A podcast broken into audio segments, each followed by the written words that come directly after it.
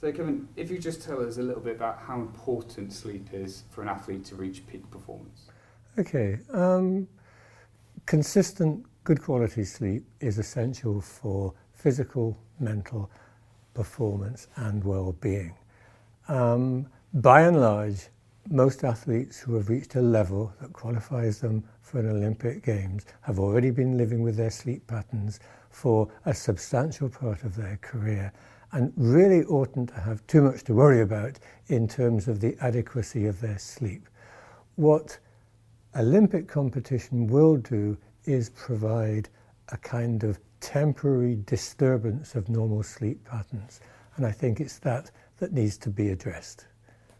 Okay, so just on that as well, so obviously Japan is in a different time zone, mm. so you're going to have the jet lag to deal with. What's the best way or the best way to cope with that as an elite athlete, coach, or practitioner? Okay, let's just clarify a few terms here. Um, long haul flights create two demands on our sleep that translate into other aspects of our uh, everyday performance. The first is called travel fatigue. This is the result of the ordinary demands of travel, getting up early in the morning, the rescheduling, the, the tedium and the stress of, of, of flying. And on arrival, this will manifest itself as a feeling of weariness or fatigue, which is recovered after a single night of sleep. Okay? On top of that, we have jet lag. Jet lag is the asynchrony, the lack of, of, of concordance between our body clocks and the clock operating at the point of arrival. And that asynchrony affects everything. It affects when we feel tired, when we feel alert, when we go to the bathroom, when we feel hungry. Okay? And it's these, these experiences that need to be addressed on arrival. Now, if the question is how best to mitigate these on arrival, what, what can the athletes do? What can the, what can the support staff do to minimize these experiences? Well, there's a kind of three point uh, low hanging fruit option, and that is, and this is important, first of all, adopt local time as soon as possible. Okay? Um, try not to over respond to what you feel is your body's need. If you do that, you'll be eating in the middle of the night and sleeping during the day. Okay? Uh, secondly, um, there is a, an intimate relationship between daylight and our feelings of sleepiness, and this operates through the hormone melatonin. Now, flying east presents a particular challenge. The rule of thumb is that for every one or two time zones you cross, that's one hour time zones, you need probably 24 hours to recover. But going east presents a greater challenge than going west. And the reason for this is, is, is, is interesting. Um, when you fly east, you shrink your day. When you fly west, you stretch your day. And it's simply the case that our circadian rhythm is happier when our, when our time is stretched rather than when it's shrunk. So flying east, flying to Tokyo presents a particular challenge to our circadian rhythm, and we can help to mitigate this by timing our exposure to daylight. In other words, telling our bodies when it should be preparing for sleep because the asynchrony, the jet lag, will be conveying different signals to our brain. Now, this doesn't mean uh, ad lib exposure to daylight. It means basically try to avoid daylight during the morning, okay, because that will have the wrong effect on your sleep. Um, try to avoid daylight in the very late evening but try to capture daylight in the, in the mid-afternoon, probably between three and about six o'clock. And this will help to advance your circadian rhythm. Your circadian rhythm is out by about eight hours, okay, which means that ordinarily when everybody in Tokyo, the local population, are sleeping at 11 o'clock, you're not going to feel sleepy until maybe six or seven o'clock in the morning.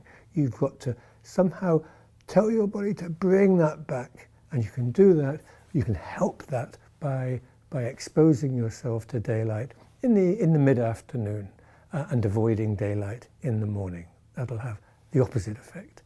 And the third thing, and this is something that if you're a, a, a, member of the support staff, you can judge for yourself, and if you're an athlete, you really ought to, uh, you really ought to discuss this with your coach. But the universal way of managing the, the sleepiness and the tiredness associated with jet lag is caffeine consumption. Um, and it's a relatively healthy way to deal with everyday uh, troughs in our, in our, in our, uh, our levels of arousal. But uh, this can be very helpful uh, if you, uh, you just need to feel a little bit more alert at particular times of day. What you don't want to do is douse your system so that you can't go to sleep when you ought to go to sleep. But it's, it's, a, it's a lever that can be pulled by any member of the team.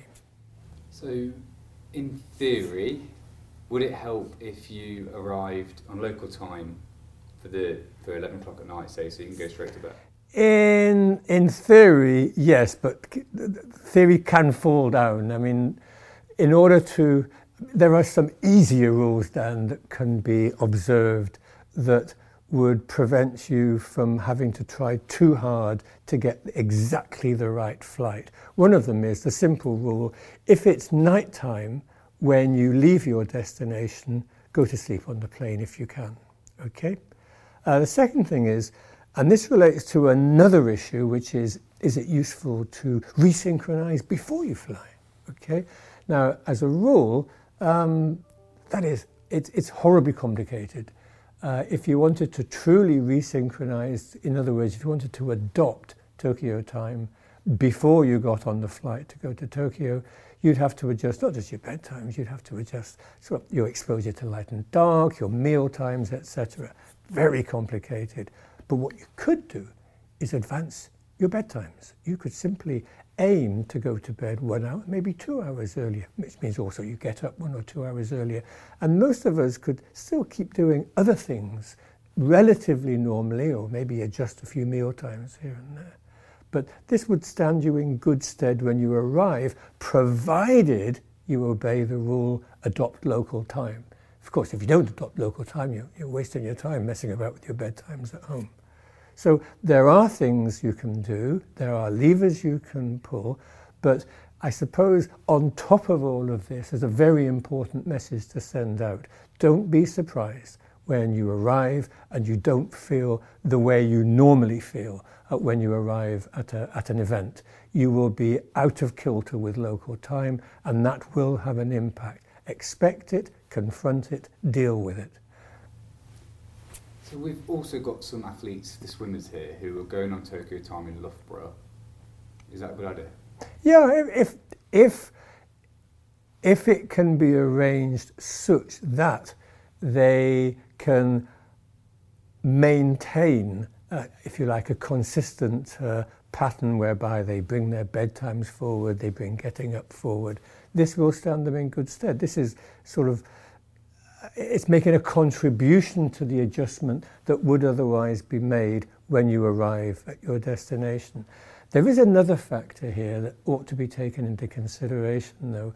When we talk about resynchronization, this works fine if you work in business or uh, if you work in some other occupation that has relatively, uh, relatively predictable start and stop times. Okay, resynchronizing means basically adopting exactly what you did at home in the schedules you, you, you adopted at home in the destination environment. For events like the Olympics, we don't have control. Nobody has control in advance over when, for example, swimming heats are going to be held. Um, they might be held at times that are quite unusual for some of the competitors. They may be later at night. They may be much earlier in the morning, maybe to accommodate, uh, maybe to accommodate TV or, or just to accommodate access to the facilities.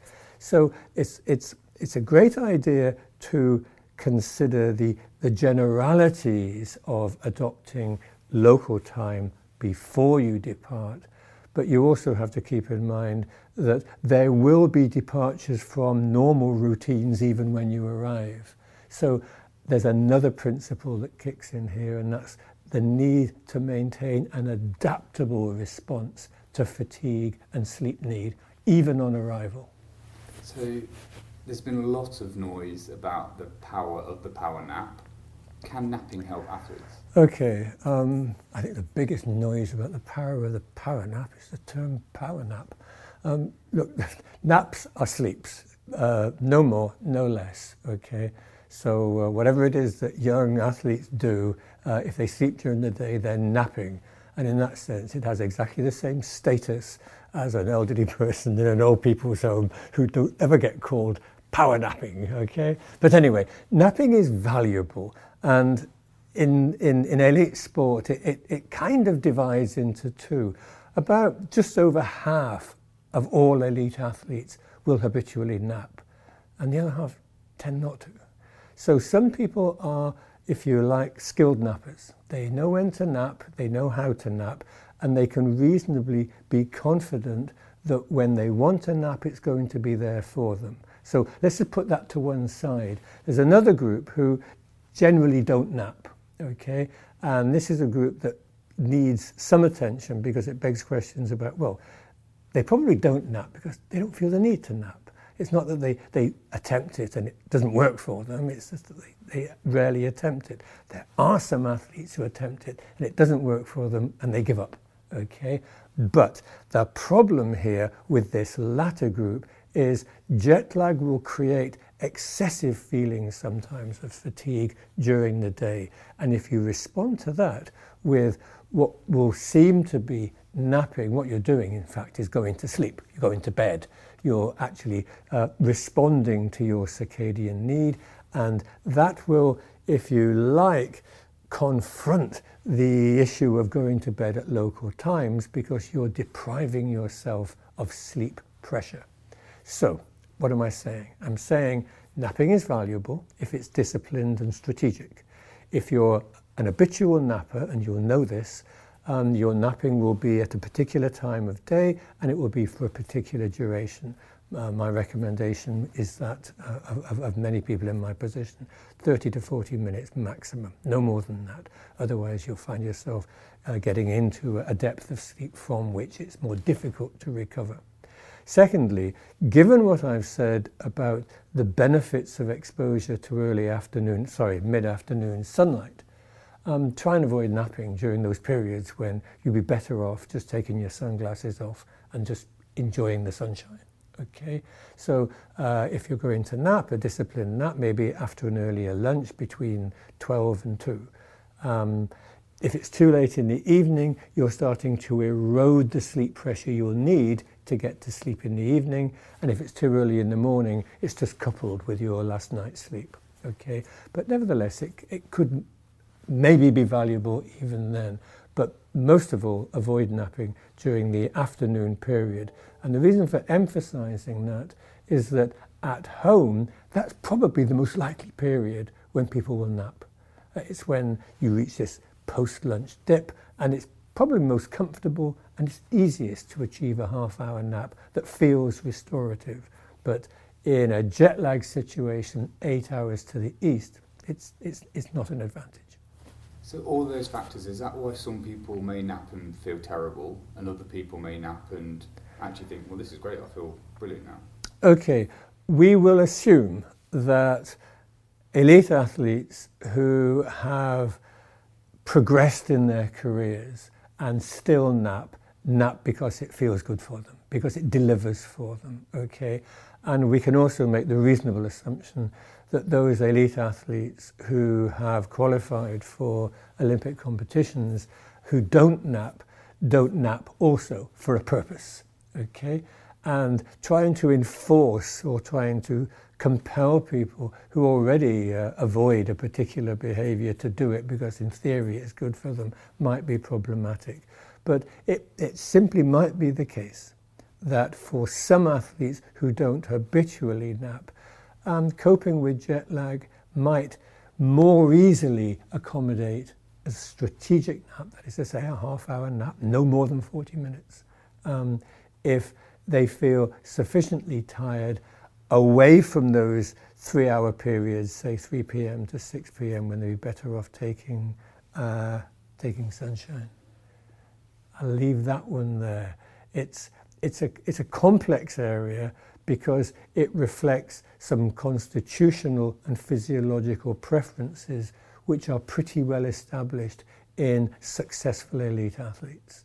And it's not something about which legislation can be helpful. Uh, saying this napping is good um, for everybody clearly isn't the case because there's a substantial number of athletes who do not habitually nap, and obliging them to do so is, is, obliging them to do something that they probably have already found out doesn't work for them. So, further on from that, if you're a coach or a support staff and you've got an athlete who likes to sleep until 10 o'clock today but still delivers, mm-hmm. compared to an athlete who gets up at 5, is it almost just saying, with regard to your sleep, you do whatever's good for you to make you perform best? Okay, you've got to approach this sensibly, and I suppose what I'm trying to avoid here is the term I just used. It's legislation. It's saying this is, is what you should do. Um, within elite sport, within my experience, I'm, I'm, I'm a sleep scientist, okay? I came into the area of elite sport as a sleep scientist and I learned about elite sport. And what I learned very quickly was that sleep is quite different from those other those other contributions and injunctions that work for athletes. Okay, it's not a dietary supplement. Uh, it's not a, a training regime. And one of the things that makes it very, very different is that if I say this dietary supplement is good for your performance, all you've got to do, Dan, is take it. It's volitional. It's within your, it's within your gift to either take it or not take it. If I say this training volume is ideal for, for, your, particular, uh, for your particular event, and all you've got to do is decide to engage with it or not. It's volitional. If I say this much sleep is good for you, well, in theory, that might well be the case. But it's not volitional. You can't say, oh, in that case, tonight I'm going to have eight hours sleep. That's not the way sleep works. Okay? Um, if I said deep sleep is probably going to be good for your event, you can't go to bed and say, oh, right, tonight I'm going to have four hours of deep sleep because my coach said it's good for me. Sleep doesn't work like this. It works the way it works, okay? So if we reverse engineer the response to your question and say, okay, if you're an elite athlete and you've qualified for the Olympic Games, let's make a few assumptions. One of the assumptions would be that whatever you're doing as regards your sleep has already delivered for you. Okay, that doesn't mean it's not going to wobble under circumstances of stress, which will be present, under circumstances of jet lag, which will be present. Okay, you're normal, but uh, other things being equal, whatever sleep, whatever sleep routines and patterns you've adopted over the last five or ten years have probably delivered for you already. And it's not going to be in your interest for me to say, actually, you should be sleeping like that athlete. Okay, and they sleep eight hours and you only sleep seven hours, and give yourself an extra hour. Then you can go away and puzzle. How do I do that? You know, I go to sleep. I wake up when I wake up. You know, um, I don't make it happen. It just happens. So there are individual differences and individual preferences. Now let's get on now. Let's move away from that and focus instead on well, what about when sleep responds to the perturbations of stress, to the perturbations of, of, of jet lag.